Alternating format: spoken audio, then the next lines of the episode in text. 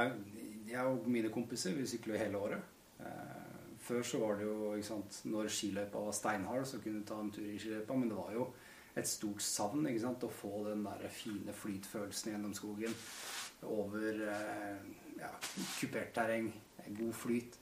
Det är mycket den samma känsla som jag tror många får på ski också när de har en god dag på ski, exakt om det är bortover ski eller om det är nedover ski eller vad än det är att du har den flowen då genom skogen. Och vi tänkte att vi såg det att när det blev bäromslag och det blev steinhardt många steder, jag bara tänkte hur fett det hade varit att få cykla här nu. Så jag och en kompis som ofta säger ja, en som heter Lasse Eriksen. Han jag sa till honom att vet du vad den där löjpa som vi körde I Drammen Enduro, nu är det mycket snö och så kommer det varmegrader om ett par dagar. Så kan vi bara ta med ett däck upp och så kör vi upp och så träcker vi det med skaven och så ser vi oss när det blir kallt igen. Och det blev dritfett, ikke sant? Det blev steinhardt bobbanen nedover skogen. Så da ble det naturlig etter hvert å bare prøve å dra det videre. Så da var det å kjøre bil opp til Landfalltjern, ta på seg trekkseler, rammesekk. Truga da, eller? Ja, truger. Ikke alltid. Hvis det var mye snø og vi gikk for mye igjennom, så brukte vi truger først, og så trakk vi dekket. Men ett 22-toms sånt SUV-hjul, ikke sant? Når det fyller seg med snø, det blir blytungt, og særlig hvis det kramsnø. Så det var mye slit, altså. Det var det, men det var liksom gjennomføre, og så ble det skikkelig bra. Drammens Markas Fyttejforbund og Drammens Markas Venner la fort merke til disse stiene. Og det ble fort veldig populært, for det var mange som likte det.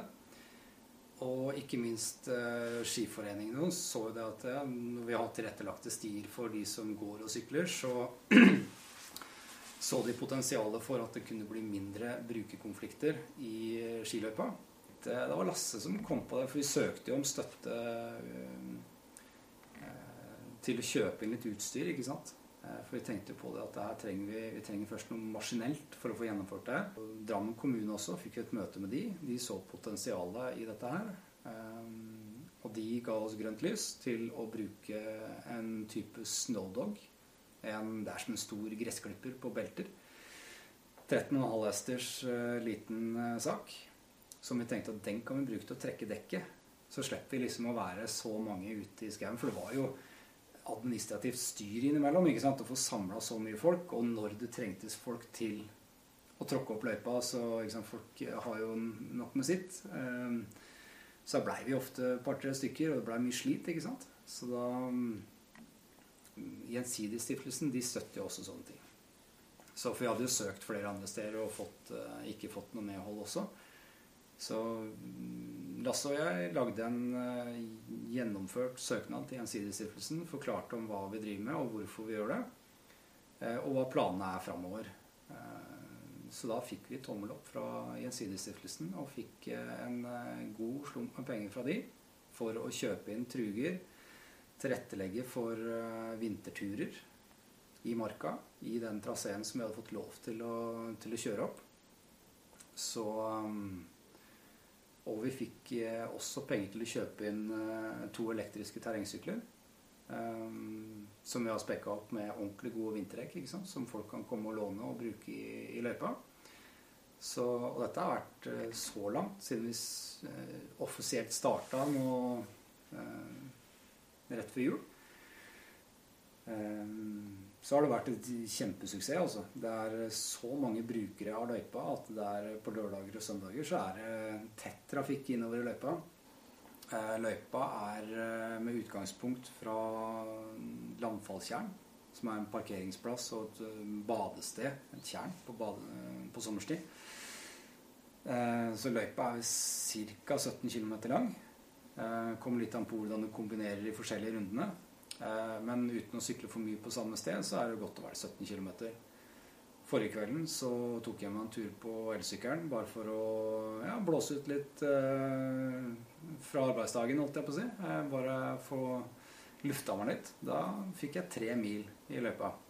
Da var det et par steder jeg syklet flere ganger da, men motsatt vei, så da blir jo løypa helt annerledes. Ting jeg vil nevne om løypa, det jo at det jo flere brukergrupper, det syklister og det gående. Det faktisk noen på ski også, på randonee-ski også, som vi vil gå I litt mer urørt, ikke skiløyper, sånne ting. Gøy det, at det mange som bruker det. Noen går tur med hunden sin der, noen på sykkeltur, og noen på søndagstur. Så det som det viktigste med løypa, og særlig hvis det blir mer kjent at løypa der, og gøy at mange bruker det, men det at folk tar hensyn. Det veldig fort gjort å ønske å sykle fort der, og det gøy. Og det må jeg anbefale på det varmeste å gjøre på kveldstid hvis man skal gønne på skikkelig. Ta på seg en hodelykt, for da det lett å se hvor andre og andre kan lett se deg.